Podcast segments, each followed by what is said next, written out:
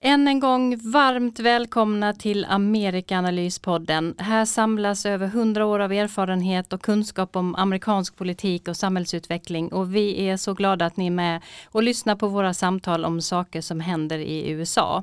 Vi består av Dag Blank, Karin Henriksson, Erik Åsad och mig Frida Stranne och idag ska vi gräva lite djupare i vem som egentligen är amerikan och hur man blir medborgare i USA samt Donald Trumps relation till medierna och hur han skickligt manövrerar i olika typer av medierum. Och så ska vi prata om bortglömda nyheter och den kommande debatten mellan demokratiska kandidater. Nu drar vi igång.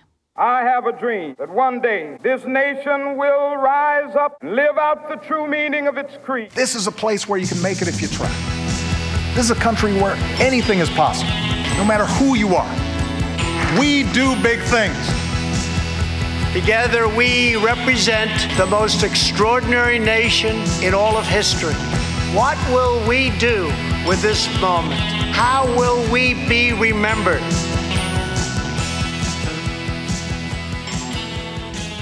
Ja, mina poddvänner sitter i vanlig ordning inte här med mig i vår lilla studio i Halmstad utan i andra delar av Sverige och världen. Men just idag är ju du Karin som annars oftast finns i Washington faktiskt i Stockholm för att prata om din nya bok om amerikanska presidenter. Vi pratade ju lite om den boken förra gången men eh, kan du berätta lite om vad som händer runt dig och boken just nu? Jag ser dig och hör dig överallt. Nåja. Hej hej alla! Jo, den har just kommit. Den heter USAs alla presidenter och det är porträtt av alla 44. De är ju 44 stycken fast Donald Trump är nummer 45. Och så är det lite kuriosa och lite fakta och, och också lite utvikningar om själva presidentmakten. Vilken tv-kanal eller tidning har du inte varit med i de här senaste dagarna? det är flera stycken. Det är flera stycken. Ja, de kan höra av sig. Ja, vi har kunnat se dig och höra dig på många eh, platser i alla, i alla fall och det är ju jätteroligt med den här boken. Dag, eh, lyssnarna fick ju redan i vårt premiäravsnitt veta att du ofta åker eller regelbundet till Rock Island i Illinois. Det börjar närma sig en ny period för dig där snart tror jag, då du kommer eh, att sitta där också när vi spelar in den här podden lite längre fram i höst. Jag är lite nyfiken på om det finns någonting utöver det arbete du gör där som du ser särskilt fram emot när du, när du åker dit. Ja, jag ser fram emot att besöka världens bästa glassställe, Whiteys. Hmm. Har du, de, har, de gör sin egen glass och de har gjort det i många år, flera årtionden. Och där kan man gå, de har öppet sent på kvällarna och det kommer folk av alla åldrar, ungdomar, äldre, medelålders för att ta sig en riktigt god amerikansk glass. Och då måste vi ju få veta vilken som är din favoritsmak. Ja, det är Mississippi Mudslide. Ja. Vi var ju faktiskt alla i det här poddgänget hos dig förra hösten och hälsade på. Ehm, jag letade då förgäves i hela stan efter starkt kaffe, men de, eh, det hittade jag inte. De hade däremot goda drinkar på en bar där mitt i stan kommer jag ihåg, men man kan ju inte ta en drink varje gång man är sugen på kaffe. Så eh, kommer jag tillbaka dit någon gång så får jag väl ha med mig lite nästkaffe antar jag. Men har du något kaffeställe där som du tycker har tillräckligt bra kaffe fastän du är van vid ja. svenskt starkt? Ja, det har jag. Det finns flera väldigt trevliga kaféer. Kaffekulturen har ju ändrats eh, i USA under de senaste åren. När jag kom till USA första gången på slutet på 70-talet, då var det svårt att hitta vad vi tycker då är gott kaffe. då var det så här lite tunt amerikanskt kaffe men nu går ju amerikanerna i bräschen för den här nya kaffekulturen med alla specialkaffen och det finns många sådana trevliga ställen även i Rock Island. Jag är, en, eh, jag är väldigt kräsen när det gäller kaffe som man kanske kan förstå, vilket har i alla fall bakåt sett varit ett litet problem när man forskar om USA, rör sig mycket i olika delar av, av USA. Men jag håller med dig, det har absolut blivit bättre på senare år. Ehm, eh, Erik, du är i eh, Uppsala eh, som du oftast är. Eh, jag måste passa på att fråga dig nu om du eh, kan förklara en sak för våra lyssnare. I natt hade ju CNN en utfrågning av de demokratiska kandidaternas klimatpolitiska åtgärder. Var och en av dem fick frågor om vad de skulle göra om de skulle bli president. Och den här modellen för utfrågning kallades då för en town hall meeting. Eh, och det här begreppet eh, det eh, ser man ofta dyka upp, men vad, vad betyder det egentligen? Ja, Town Hall Meetings, det är ju debattfora där politiker, både nationella politiker och på lokal nivå, träffar väljare i sina valdistrikt. Och där får de då förklara aktuella frågor och även försvara hur de har agerat och röstat Eh, i olika församlingar. Och det här begreppet det går tillbaka ända till kolonialtiden i New England då medborgare brukade samlas för att avgöra den tidens frågor. Och då kunde man också ha omröstningar i viktiga frågor och det var ett slags direktdemokrati kan man säga. I, idag har man inte det utan man diskuterar och mötena eh, äger då vanligtvis rum i offentliga byggnader, till exempel skolor, bibliotek, kyrkor Eh, till exempel. Men eh, också numera på plattformar som Facebook och Twitter. Det finns en del politiker som experimenterar med det. Ofta så kan det bli ganska stormiga tillställningar det här, där aktivister i publiken ställer politiker mot väggen i kontroversiella frågor, till exempel sjukvård, immigration och sådana frågor. Och eh, där politikerna kan bli ordentligt tilltufsade och medierna är där för att bevaka det här. Eh, sen är det också så att olika mediebolag brukar använda eh, den här formen, Town Hall. Så du nämnde CNN där som ordnade den här debatten om klimatfrågan eh, häromdagen. Och samma bolag har ju också ordnat möten med enskilda presidentkandidater bland demokrat, på den demokratiska sidan. Och även i enskilda sakfrågor, till exempel hade de en stor hearing eller debatt om vapenfrågan efter skolskjutningen i Parkland, Florida i fjol. Är det någonting som du brukar gå på om du kan när du är i USA? Jag har inte varit med på någon själv men jag ser, brukar se på dem där. De är ganska eh, informativa och långa. Jag såg att den här klimatsändningen, de höll på i sju timmar. Jag vet inte om det var ett streck. Men, men de ger oftast mycket mer än vad till exempel information om eh, politiken i, i de korta nyhetssändningarna ger. Ja, det finns nog anledning att lyssna på en del sådana framåt och kanske att vi också ska eh, prata lite om vad som tas upp i olika sådana möten framöver under det kommande året. Vi ska ha ett inslag här varje vecka har vi bestämt eh, om veckans mest förbesidda nyheter. Eh, och jag tänkte faktiskt börja med det inslaget eh, i dagens avsnitt. Eh, Karin, har du någonting, eh, nu har du ju varit eh, i Sverige den, de senaste dagarna med, och haft fullt upp, men har du någonting som du tycker har kommit bort i, i nyhetsflödet? Ja, alltså det är en av många förbisedda nyheter skulle man väl kunna säga. Det handlar ju om eh, Trump-administrationens eh, gradvisa nedmontering av eh, Barack Obamas miljöåtgärder. Nu senast gällde det att man ska Eh, lindra bestämmelserna för eh, utsläpp av metangas som är en av de eh, viktiga växthusgaserna. Och det är faktiskt många som undrar liksom, varför? För det, det är i och för sig så att olje och gasindustrin välkomnade detta men det handlar ju om ganska små pengar totalt sett. Så att det tycker jag är en nyhet som borde lyftas fram mer och mer och mer. För det är definitivt inte varken den första eller sista åtgärden av det slaget. Eh, Erik, är det någonting som du har eh, tyckt kommit i skymundan de senaste dagarna? Eh, ja, jag har tänkt på en sak, eh, inte bara senaste dagarna utan under en längre tid och det är det, varför är det så få guvernörer som ställer upp som presidentkandidater? Eh, det är ju 20 kandidater kvar nu på den demokratiska sidan om jag har räknat rätt och av dem så är det bara en enda som är guvernör och det är den här Steve Bullock från Montana. Eh, som, men han har, har, så svårt att göra sig gällande, han ligger så lågt i opinionsmätningarna att han kommer inte att få vara med i den här valdebatten som han ska ha nu. Den tredje blir det väl. Den 12 september tror jag den ska hållas. Vi kommer kanske tillbaka till den. Så han får inte vara med och Sen var det ju två guvernörer som har hoppat av bland Demokraterna som kandidater och det är John Hickenlooper från Colorado och så är det den här Jay Inslee från Washington State. Eh, de finns inte med. I övrigt så är det, finns det faktiskt två borgmästare. Eh, de har ju också exekutiv bakgrund som guvernörerna har. Det är Bill de Blasio New York och Pete Buttigieg från South Bend, Indiana. Men i övrigt så är det senatorer.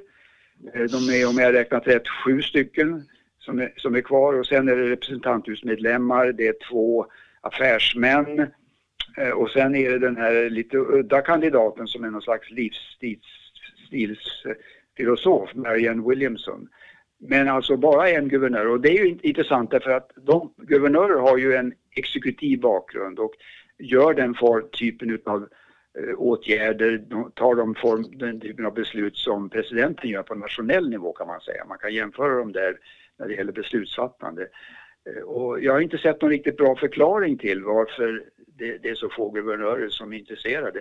På den republikanska sidan så utmanas ju Trump nu av en tidigare guvernör, William Weld, som var guvernör i Massachusetts. Men eh, man kan ju fundera över varför, varför är de så få? Och då, jag vet inte vad det svaret är, men en teori man kan ha det är ju att eh, det är ju många senatorer och jag tror att de blev väldigt eh, inspirerade av Barack Obama 2008 och hans framgångar. Han hade ju knappt suttit i två år i senaten när han ställde upp som presidentkandidat. Och man brukar ju säga om senatorerna, de är ju hundra stycken, att när de tittar sig i spegeln på morgonen så säger de till sig själva eh, varför i herrans namn är det inte jag som är president? Va? De kan inte förstå det. Eh, de tycker att de med sin bakgrund att de har vunnit och kanske i stora delstater till och med att de vore självklara på den posten. Men så är det inte. Så det, det är en sak jag har funderat på och saknat i nyheterna. Mm. Spännande. Vi eh, går över till eh, första temat för den här eh, veckan.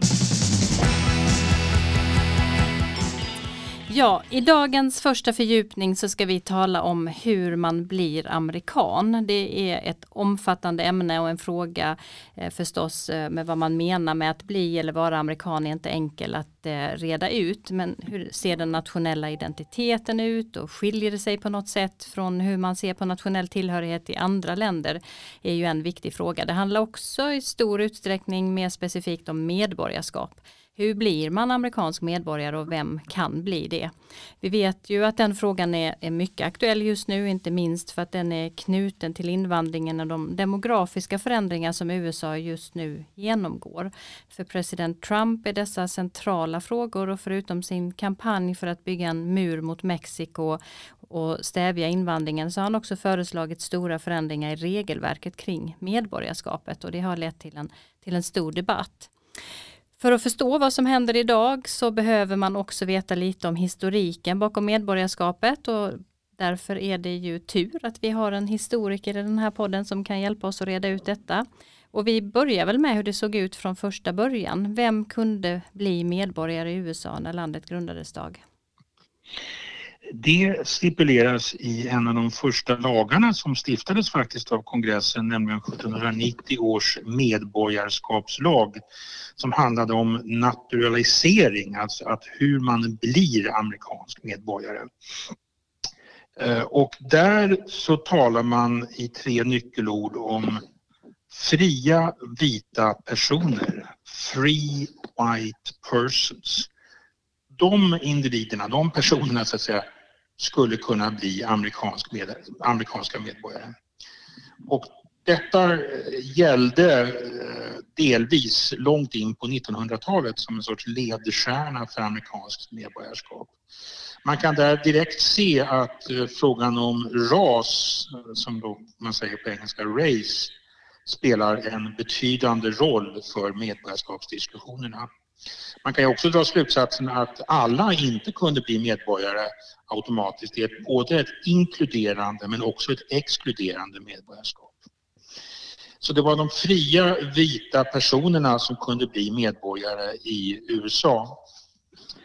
Efter inbördeskriget då slaveriet upphävdes så kom en medborgarskapslag 1870 som gav svarta personer eh, också till, kunde också bli medborgare. Så då, då regleras de svarta personerna, de svartas ställning och de blir medborgare. Då handlar sen diskussionen väldigt mycket om vem som är vit. Hur ska man tolka detta ord vit? Och då kan man se att de europeiska invandrarna som kommer i stora mängder under, under 1800-talet de anses vara vita och för dem öppnas dörren mot medborgarskap. Det gäller till exempel de svenska och norska invandrarna. Men det gäller också irländare, italienare och östeuropeer, olika östeuropeiska grupper. Alla de grupperna utsattes för en mycket diskriminering. i, USA, men de kunde ändå bli medborgare. Man kan också notera att klass inte spelade så stor roll. Förmodligen hade inte grundlagsfäderna tänkt sig att kanske de fattiga italienska jordbruksarbetarna som kommer i stora mängder eh, vid sekelskiftet 1900 eller ryska judar skulle kunna bli medborgare i den amerikanska republiken. Men det blev de på grund av de här formuleringarna och de kunde så delta i röstningsprocessen. Det det stod strid om var asiaterna. Vid sekelskiftet 1900 och ja, vid slutet på 1800-talet och vid sekelskiftet 1900 stod det en strid om asiaterna. Är de vita och skulle de kunna bli medborgare? Och som så ofta i USA avgörs detta i Högsta domstolen. Högsta domstolen prövar eh, naturaliseringsansökningar från olika asiatiska personer och se om de kan bli medborgare så att säga, vem får vara med och vem får inte vara med. Och ett berömt utslag i Tind mot USA från 1923 säger också domstolen att personer från Indien, en indier som ansökte om medborgarskap, de kunde inte bli, anses som vita och de utesluts från medborgarskapet. Lagstiftning från 1924 och senare exkluderar också japaner från medborgarskap. Eh, så att den asiatiska gruppen eh, under lång tid förnekas medborgarskap. Kineserna hade till och med uteslutits från invandring från 1881 redan. Så att det är kring de asiatiska grupperna som diskussionen står. Och det är inte egentligen förrän 1952, med 1952 års invandringslag, som alla hänvisningar till ras försvinner och då kan också otvetydigt asiater bli medborgare. Eh, jätteintressant. Eh, hur ser kraven ut eh, idag? Ja, idag så finns det eh, ett antal krav bland annat ett så kallat residency requirement och det har också funnits under all tid att man ska ha bott i landet eh, under en viss tid, under ett visst antal år. Från början var det två år 1790. Man skulle ha bott i USA i två år. Sen höjdes faktiskt under 1790-talet som var den första perioden av en sorts utbrott av främlingsfientlighet i USA. Man var nervös för att det skulle komma in radikaler, framförallt från Frankrike, från franska revolutionen som skulle kunna hota den amerikanska republiken. Och i ett läge 1798 så var det faktiskt ett 13 års eh, krav om man skulle ha bott i USA i 13 år för att kunna bli medborgare. Sen sänktes det igen och nu är det fem år. Idag gäller det att man ska ha bott i USA i fem år som permanent resident. Alltså eh, man ska ha ett, ett uppehållstillstånd. Man ska ha så kallad green card som man talar om när man är permanent resident i USA. Sen så ställs ett antal andra krav också och det har att göra med att man ska förstå den amerikanska konstitutionen, det amerikanska samhället. Vi har ofta sett säkert i filmer de här medborgarskapsproven som man ska genomgå.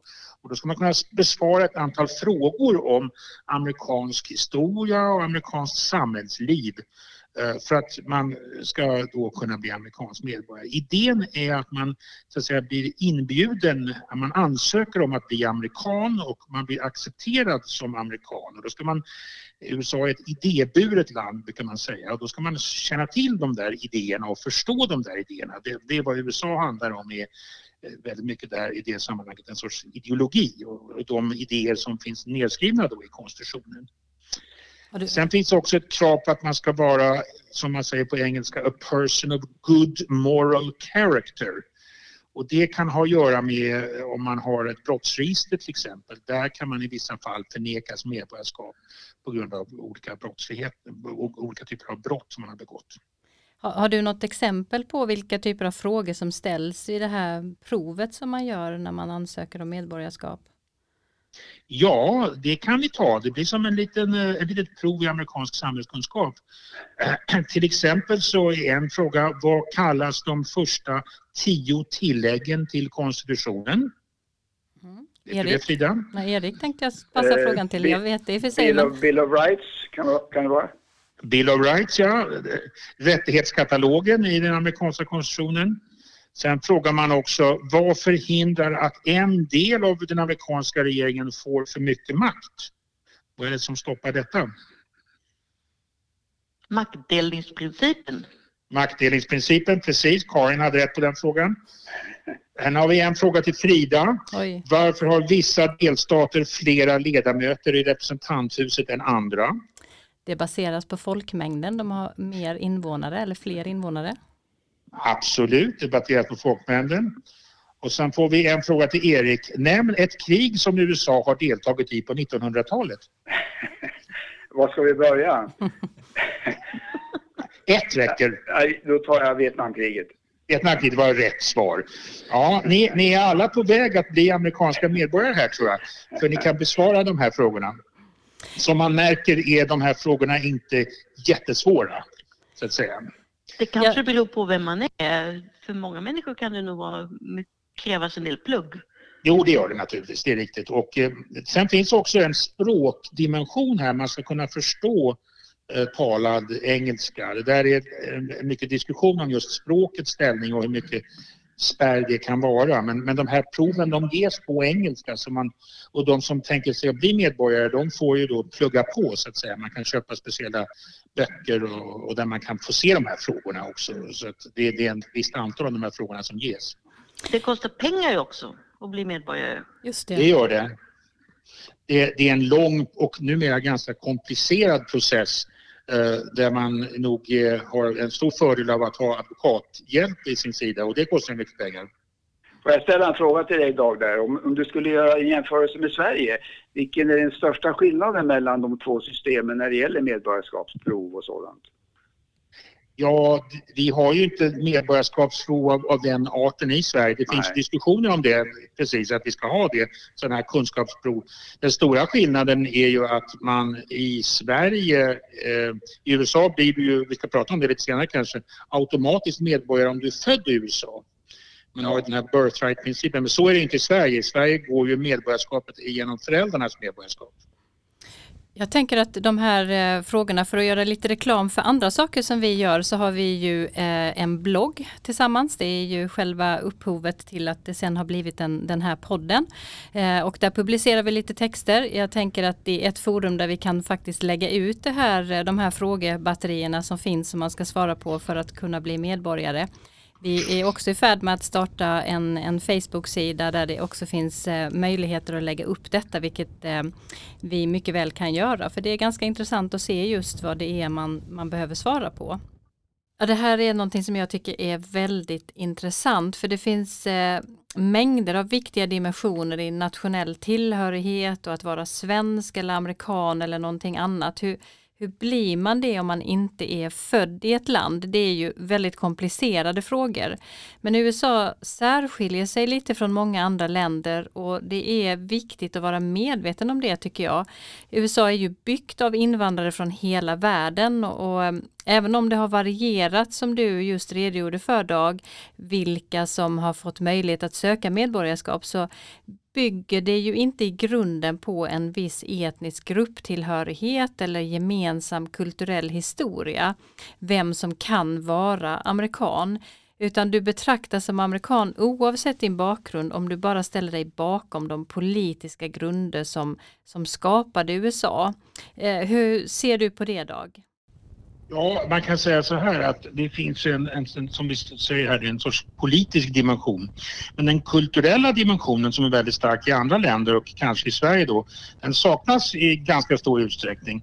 Man kan till exempel se då för invandrare som kommer till USA, man kan ta svenskarna till exempel som ett bra exempel när de kom till USA. De hade då full möjlighet, om de så ville, att fortsätta tala svenska, skapa svenska organisationer och leva efter olika typer av svenska mönster.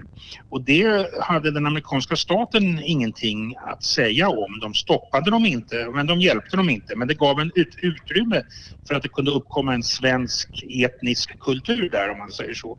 Däremot så ställde den amerikanska staten hårda krav på sina nya medborgare och sina nya invandrare när det gällde att försvara landet.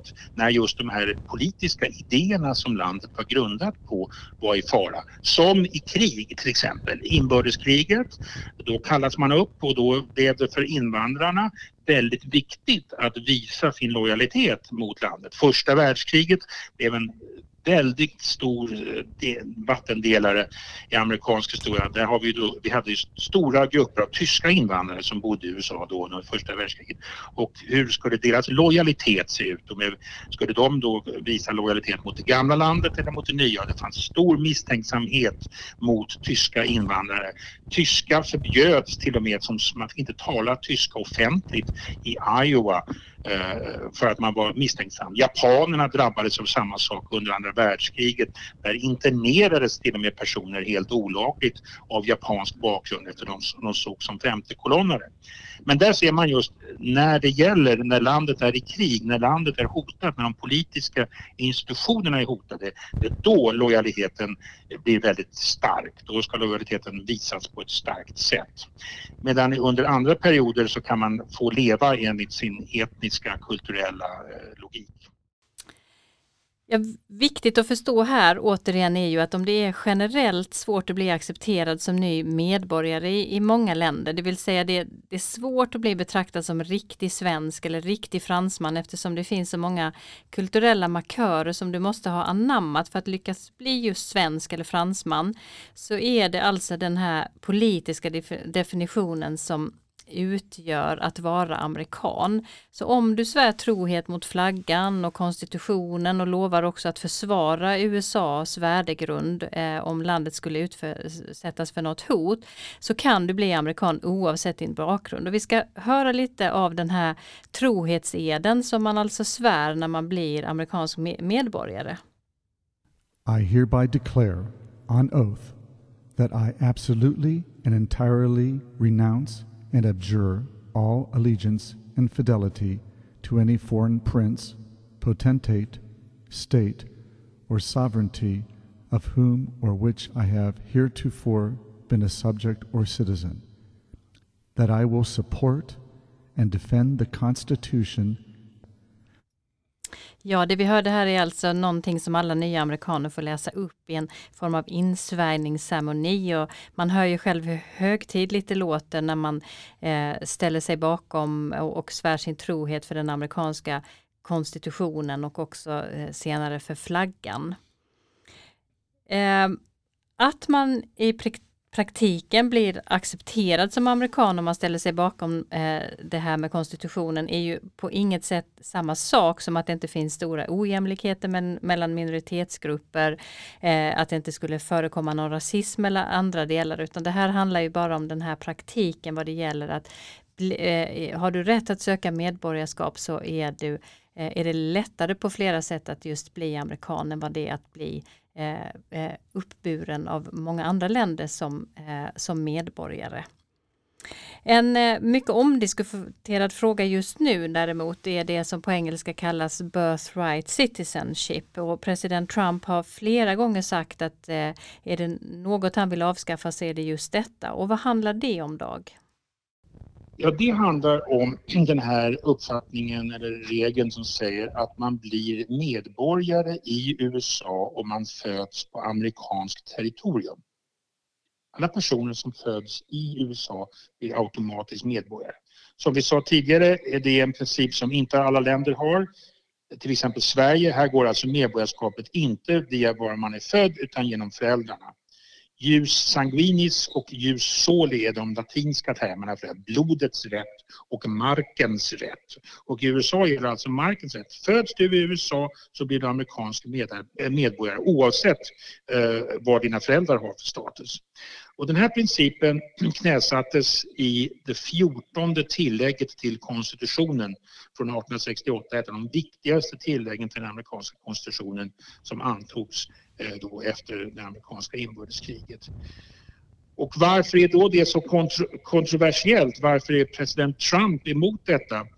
Ja, det gör ju att det är naturligtvis svårare att kontrollera och eventuellt begränsa utsträckningen av medborgarskap. Det kommer in personer och så föder de barn i USA så blir de automatiskt medborgare.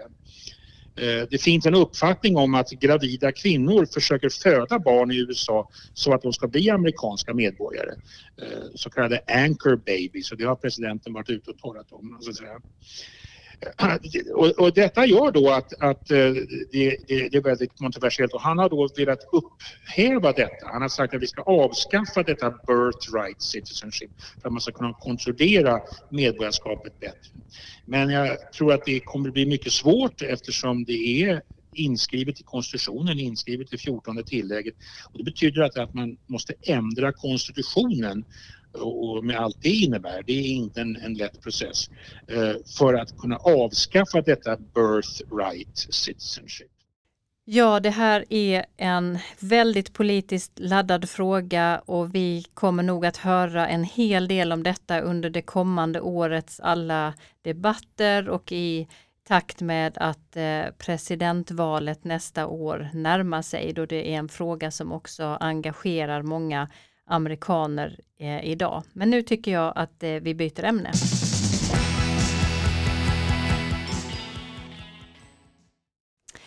Vi kommer i eh, den här podden varje vecka att ha ett inslag som vi har valt att kalla veckans Trump. Presidenten bjuder ju nästan dagligen på saker som är värda att diskutera i form av Twitterutspel eller andra saker som händer runt om honom som ofta bryter emot olika konventioner.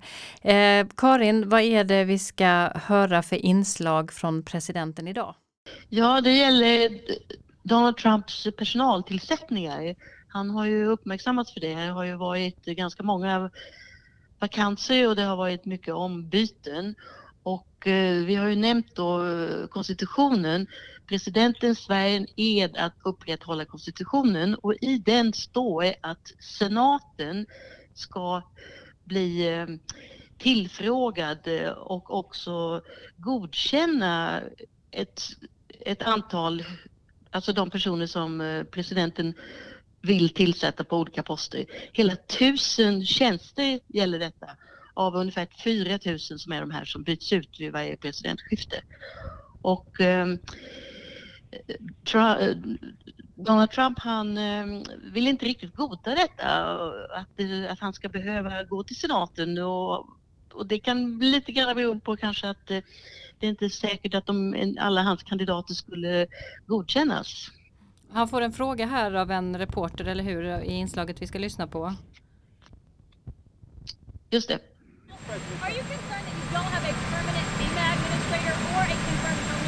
No, I like the word acting. I think acting is great. I, as far as I'm concerned, uh, acting to me is good.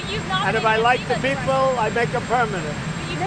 I have, I have acting, and acting gives you great flexibility that you don't have with permanent. So I'm okay with the word acting, but when I like people I make them permanent, but I can leave acting for a long period of time. Ja, vad hörde vi alltså, här? Han, ja, han leker med orden här. Han säger att acting, det vill säga någon som liksom agerar, någon som utför saker, det gillar ju han. Han tycker det är bra.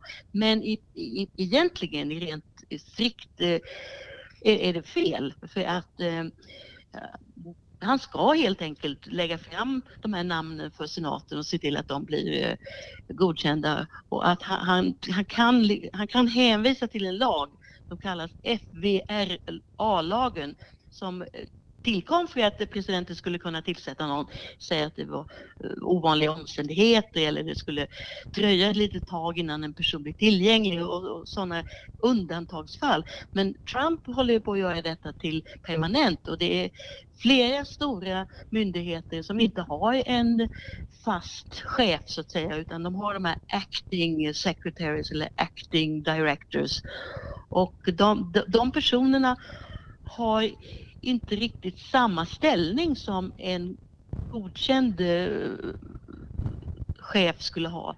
Och, och, på sikt så kan det nog tänkas att det här kan ställa till med problem för Trump. Men han själv då, han bryr sig inte. Han, han försvarar till och med att han egentligen då bryter mot författningen.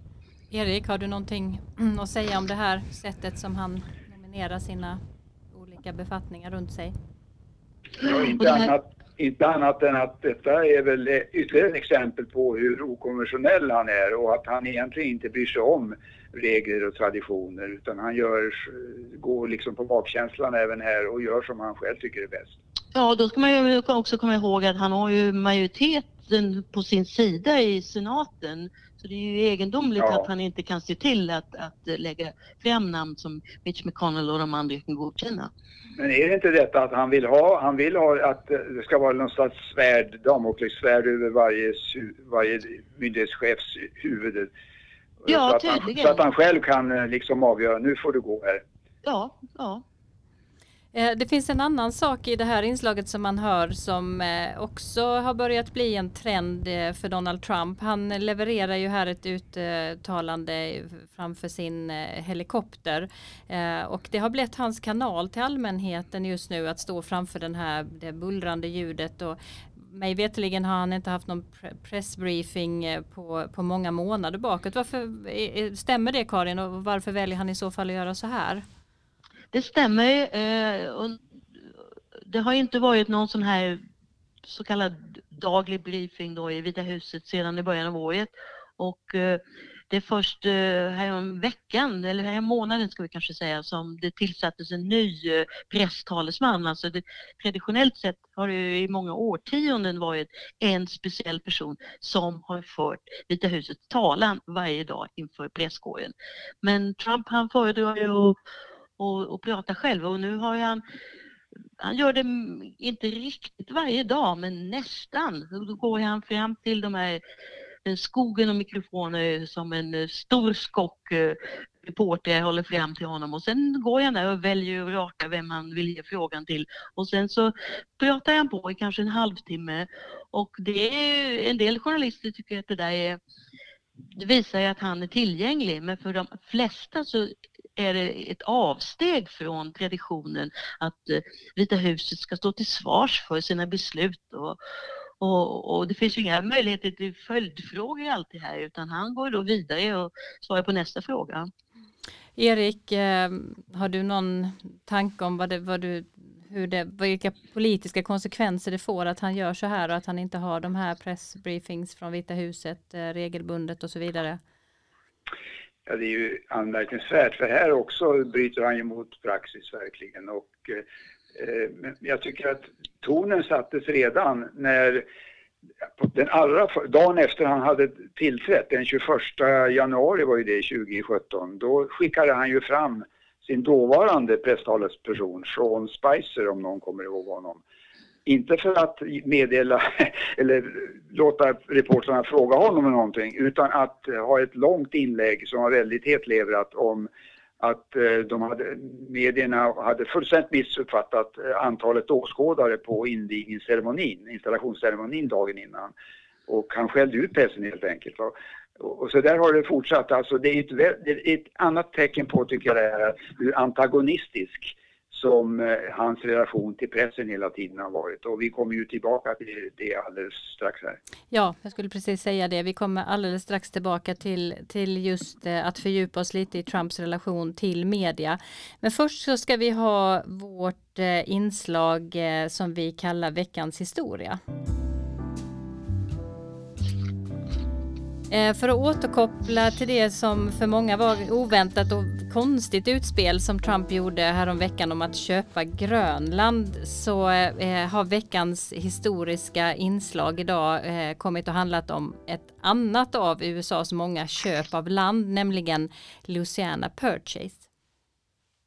Ja, det var, ägde rum 1803 och det är så att USA har faktiskt en tradition av att expandera genom att köpa territorier. Vi kan peka på Alaska som köptes från Ryssland 1867. Filippinerna köptes delvis efter krigssegern mot Spanien 1898. Och senaste gången var 1917 då man köpte danska jungfruarna i Karibien just från Danmark. Men det viktigaste tror jag var The Louisiana Purchase, Louisiana-köpet 1803 då man köpte ett mycket stort landområde från Frankrike. Det nästan fördubblade USAs storlek och omfattade betydande områden väster om Mississippifloden. 16 nuvarande amerikanska delstater och två nuvarande kanadensiska provinser ingick helt eller delvis. Jag behöver inte räkna upp alla de här men det är ett mycket stort område. För det växande USA och för president Jefferson som var president 1803 framstod de här områdena väster om Mississippi som mycket viktiga. Man förstod att framtiden för USA låg västerut.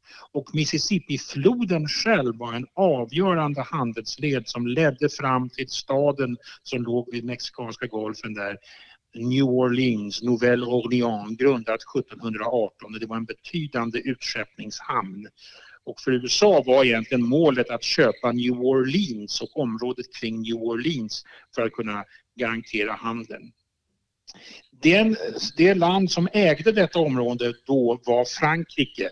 Det hade från början varit franska områden som Frankrike hade gjort anspråk på under 1700-talet utan att det bodde några personer där egentligen. Den franska, franska närvaron i USA var framförallt ett handelsimperium.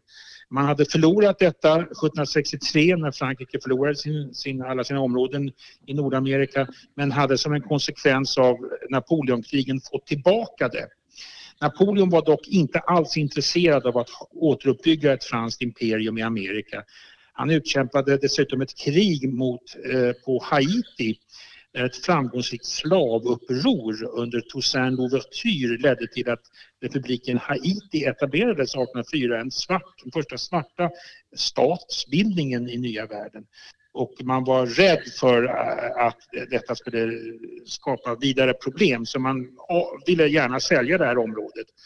Och när amerikanerna då närmade sig fransmännen för att köpa staden New Orleans och området kring New Orleans så blev man mycket förvånad när Napoleon erbjöd att köpa hela Louisiana-området. De hade varit villiga att betala 10 miljoner dollar för New Orleans men nu fick man för 15 miljoner dollar fick man hela området. Så det var en betydande, en betydande utsträckning av den amerikanska republiken det gjorde att USA öppnades upp för vidare bosättning västerut. Någonting som blev ett väldigt viktigt tema i den amerikanska historien under 1800-talet. Tack Dag.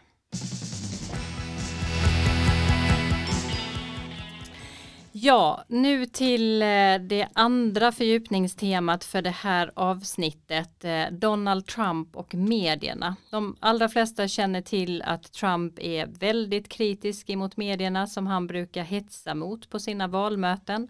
Han kallar dem för folkets fiende, enemy of the people.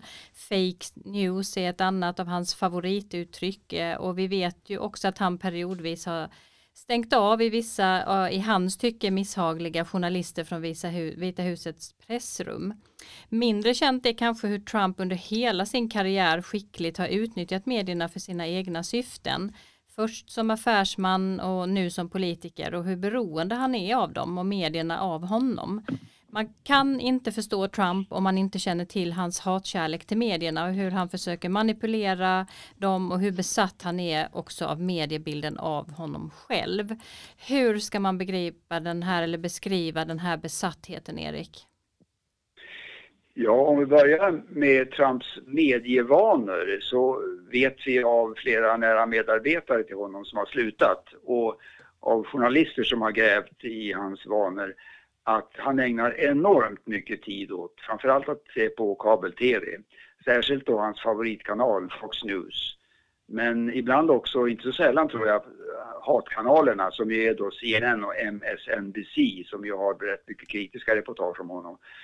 Ehm, tidsmässigt så kan det här röra sig om halva arbetsdagen ibland, särskilt på söndagar. Eh, enligt eh, Bob Woodward, journalisten eh, som skrev den här boken Fear som har kommit på svenska nu såg jag, så brukar Trump komma ner till ovala rummet i Vita huset vid tio tiden på förmiddagen. Ibland faktiskt så sent som elva eller halv tolv. Och vid den tiden då har han ägnat flera timmar på morgonen åt att se på TV. Framförallt ett favoritprogram han har som heter Fox and Friends. Som alltid ger en väldigt positiv bild av vad presidenten har sagt och gjort och som försvarar honom liksom i alla väder. Eh, och eh, då har han också hunnit twittra på morgonen och det gör han ju ofta efter att ha sett något tv-inslag som han har retat upp sig på eller som han vill kommentera. Eh, och när han väl kommer ner i arbetsrummet så då brukar han fråga, detta har jag tagit då, eller sett i Woodwards bok, brukar han fråga någon medarbetare, jaha, hur ser min agenda ut idag då, säger han förvånat. Och det gör han då trots att han kvällen före, varje kväll faktiskt, brukar få en detaljerad dossier med sig som kvällslektyr. Och där finns det då noggranna beskrivningar av kommande dags schema som han kanske inte har som favoritläsning. Det är ju väl känt att Trump ogillar skriftliga promemorior och föredrar korta muntliga föredragningar istället. Sen får han åtminstone två gånger om dagen eh, summeringar av vad medierna säger och skriver om honom. Och det in, inkluderar då rapporteringen i sådana här prestigetidningar som Washington Post och New York Times som han offentligt brukar håna och kritisera hårt. Men när de någon gång skriver positivt om honom eller om administrationen, då blir han väldigt nöjd, har det visat sig. Han, han talar till exempel alltid, alltid om the failing New York Times på Twitter. Den fallerande New York Times. Men samtidigt så inser han att, eh, det, att den fortfarande anses som landets ledande tidning. Och här tycker jag man kan se ett tydligt hat mot elitmedierna men också ett slags respekt eller till och med avund.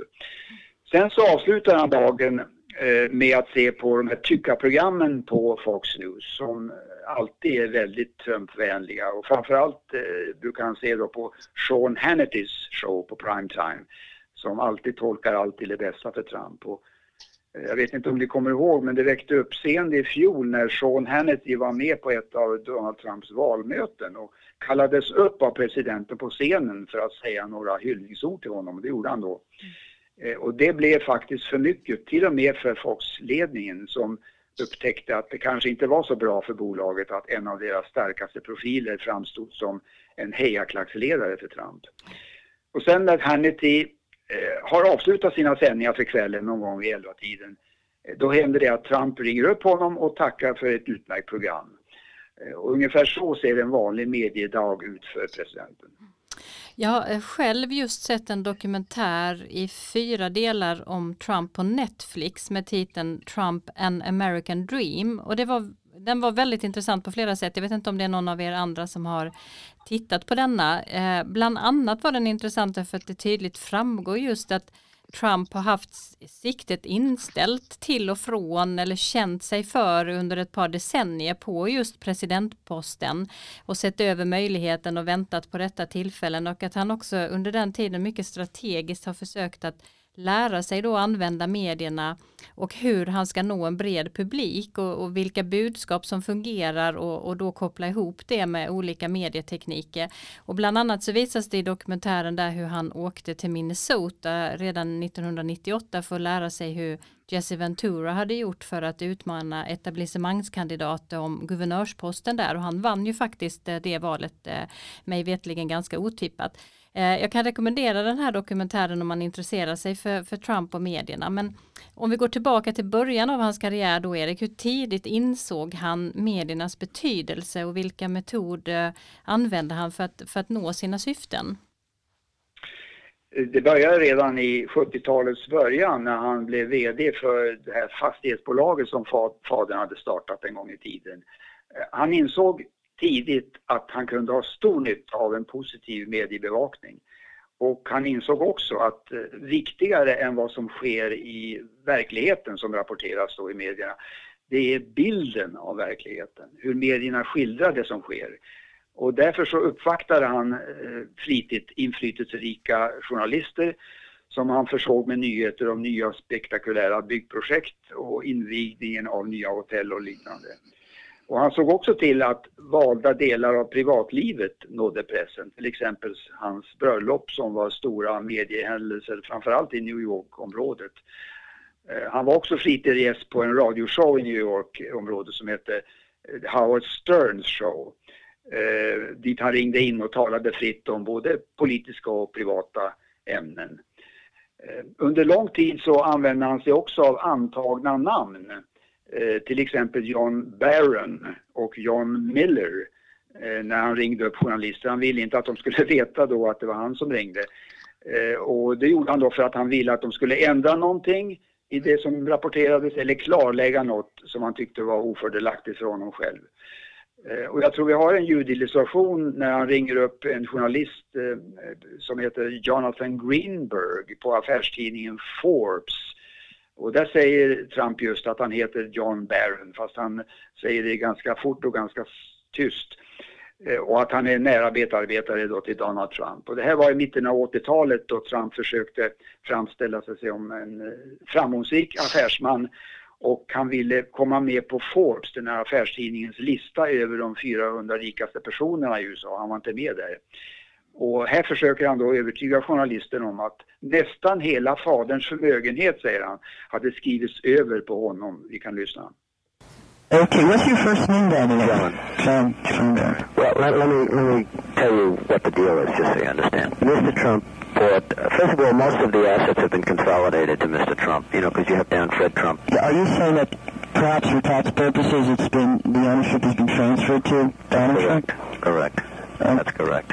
Okay, and, and would you say, you know, in excess of 90% of the ownership, I believe? I'd say in excess of 90. In fact, eh, well, it's really closer to even the, the ultimate. Ja, här, här, kan man säga då att jö, här ljög han friskt om att han ägde hundratals miljoner dollar som då hade överförts från fadern till honom, försöker han få den här journalisten att tro. Eh, det visade sig sen att han vid det här tillfället, det var alltså mitten av 80-talet, hade ungefär 10 miljoner dollar. Det är ju inte dåligt, men långt, långt ifrån Eh, för, för att, gränsen för att komma med på den här listan då. Eh, sin vana trogen så kan man säga att han i efterhand både har erkänt att ja, Eh, jag har använt antagna namn, bland annat det här namnet av John Barron. Hans yngste son heter ju för övrigt Barron. Men vid andra tillfällen så har han förnekat det och sagt i en tv-intervju till exempel, det hör man väl att det inte är jag, sa han där. Eh, vilket man ju hör tycker jag, för han, han förställer ju inte rösten. Va? Och här har vi den här lilla eh, incidenten Trump på något sätt i ett nötskal. Alltså redan som fastighetsmagnat så överdrev han och spred osanningar för att få en så gynnsam publicitet som möjligt. Ehm, man ser i den här dokumentären som jag eh, hänvisade till eh, nyss eh, så ser man att han var ju, gjorde ju sig väldigt känd i New York och på Manhattan ganska tidigt men det var väl först i början av 2000-talet som han blev väldigt, verkligt känd genom sin medverkan i reality tv-såpan The Apprentice för en, för en bredare publik, eller hur? hur? Hur gick det till? Just det, det var 2004 så fick han ett erbjudande av tv-bolaget NBC som skulle starta en tävling då mellan en grupp affärsmän. Ehm, ett antal individer som spelade affärsmän om vem som hade den bästa affärsidén. Och där en deltagare då skulle elimineras per avsnitt. Och i säsongsfinalen av den där, det där programmet så korades det en vinnare som fick, eh, jag tror det var 250 000 dollar och Trump skulle då vara programledare och domare och sluta varje program med att säga “You're fired” till förloraren i det programmet. Eh, först så var han skeptisk till den där idén. Han tyckte liksom reality-tv, vad är det? Det är skräpprogram bara. Men han accepterade det till slut och det visade sig vara ett lyckokast faktiskt. Särskilt första säsongen var en stor tittarsuccé och programmet hamnade på topp 10-listan över mest sedda program det året. Sen så gick tittarsiffrorna ner ganska drastiskt faktiskt och han höll ju på med det här i 14 säsonger ända fram till 2015. Ehm, och eh, han tog också under den, här, under den här tiden med familjen i programmet, hustrun och barnen som fick olika roller. Ehm, en av de som samarbetar med honom där har sagt i efterhand att eh, oavsett vilka tittarsiffror han hade så sa han alltid till journalister I'm number one in, in the ratings. Jag är, mitt program är nummer ett och det var ju inte så. Ibland så var, kunde han ligga på kanske 30-40 plats och då frågade medarbetaren varför säger du så? Det, det stämmer ju inte. Nej, säger han. Har du inte lärt dig en sak? Att om man säger en sak tillräckligt ofta publikt inför offentligheten så är det tillräckligt många som tror på en. Och det sa han alltså det, redan då på 00-talet här va. Och det har han liksom, det är ett koncept som han har tagit med sig kan man säga in i politiken. En annan sak man kan tillägga om det här programmet The Apprentice det är att det visar tror jag hur viktig populärkulturen är i amerikansk politik. Eh, utan det här PR som han fick genom det här programmet med miljontals tittare varje, varje vecka så skulle han nog inte ha blivit lika känd och kanske inte heller president. Eh, och här kan man ju jämföra honom med Ronald Reagan som ju hade stor nytta av sitt kändisskap som filmskådespelare och PR-man för storbolaget eh, General Electric. Jag vet inte om man mm, får erkänna det, men jag har faktiskt aldrig sett det programmet. Jag tänker att jag kanske måste gå tillbaka och titta på några avsnitt för att bilda mig en uppfattning om detta. Tittade du på det Karin när det sändes?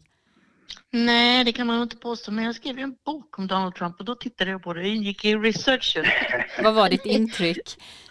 Nej, och, nej, men det var väl som alla andra program, men alltså han, han hade onekligen en talang för just det här dräpande slutet och, och han satt ju i högsätet där och såg viktig ut. Så att, eh, jag håller med Erik absolut att det var, var otroligt viktigt. Han blev känd i hela landet.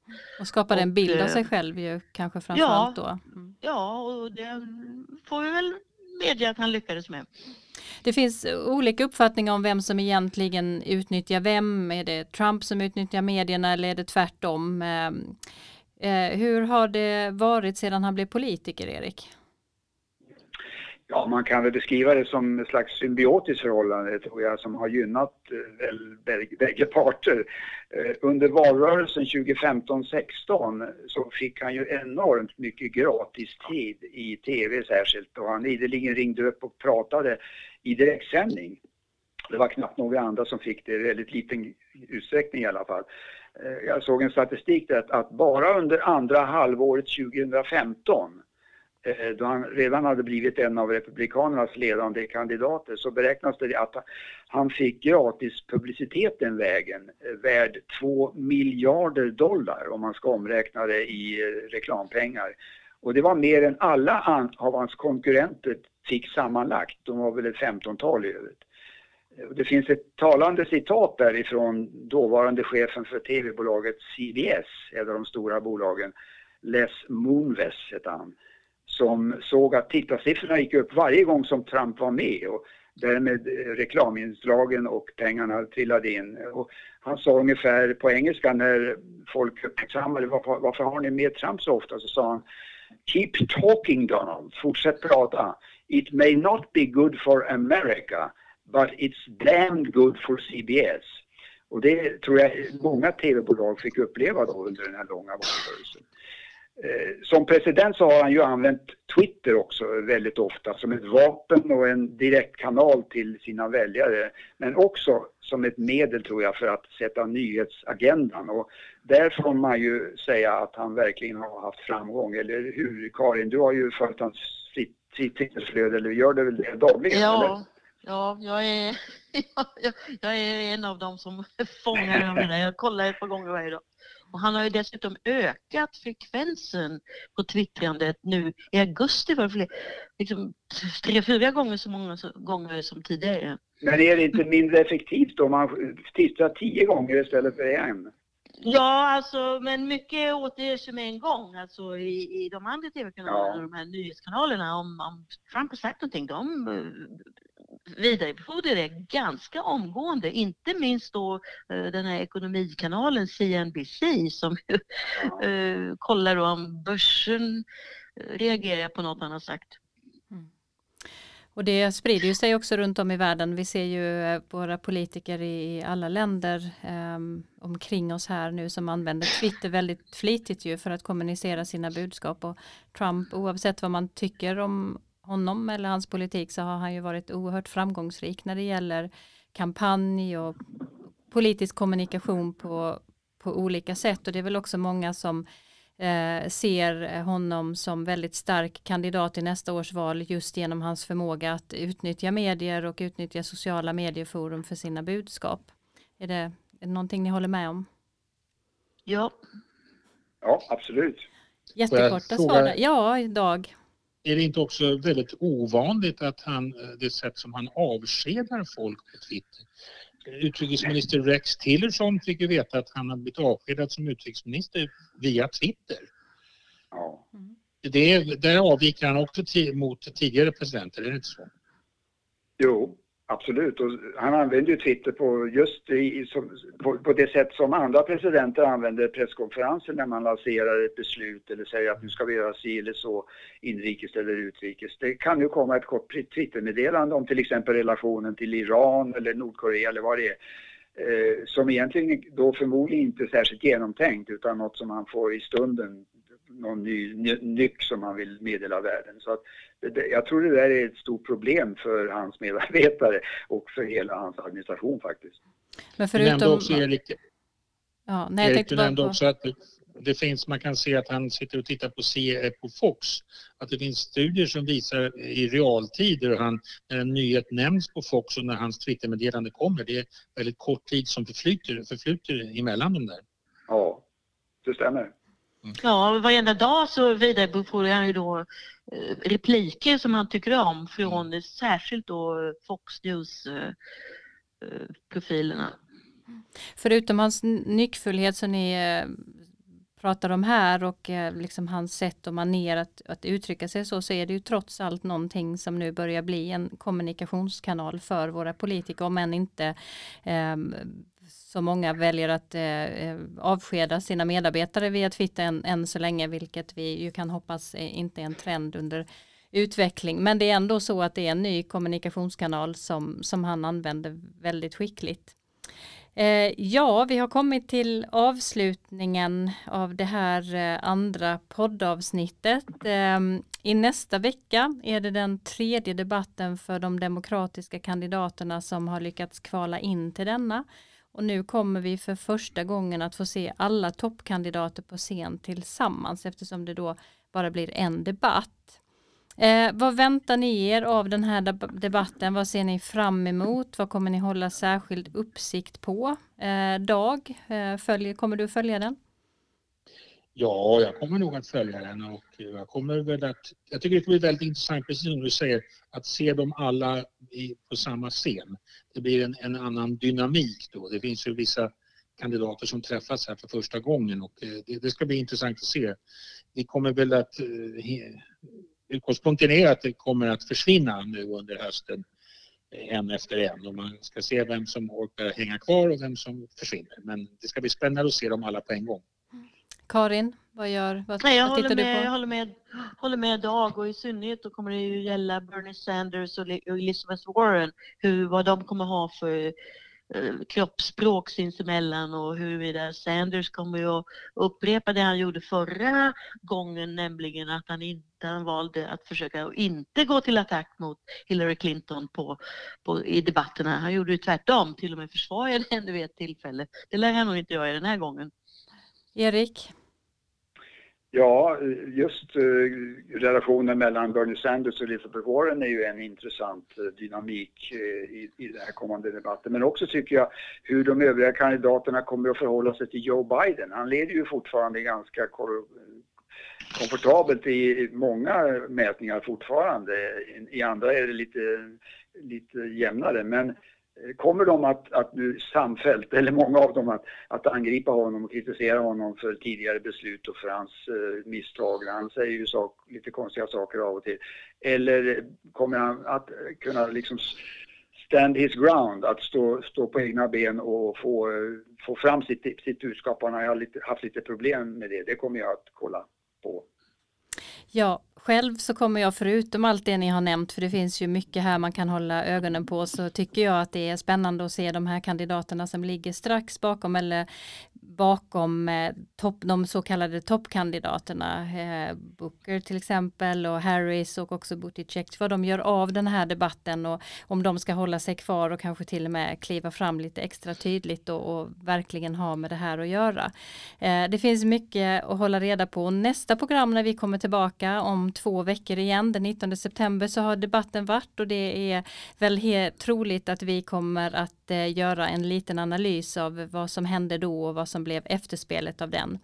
Idag eh, så har vi eh, gjort vårt andra avsnitt. Eh, jag är glad att ni är med mig på olika håll. Eh, Dag Blank, Erik Åsard, Karin Henriksson. se och hör oss på lite andra sätt, bland annat på vår blogg och på vår Facebook. Johan Lindström har varit tekniker, tack och lov, och hjälpt mig här. Vi ses och hörs igen om ett par veckor. I have a dream that one day this nation will rise up and live out the true meaning of its creed. This is a place where you can make it if you try. This is a country where anything is possible, no matter who you are. We do big things. Together we represent the most extraordinary nation in all of history. What will we do with this moment? How will we be remembered?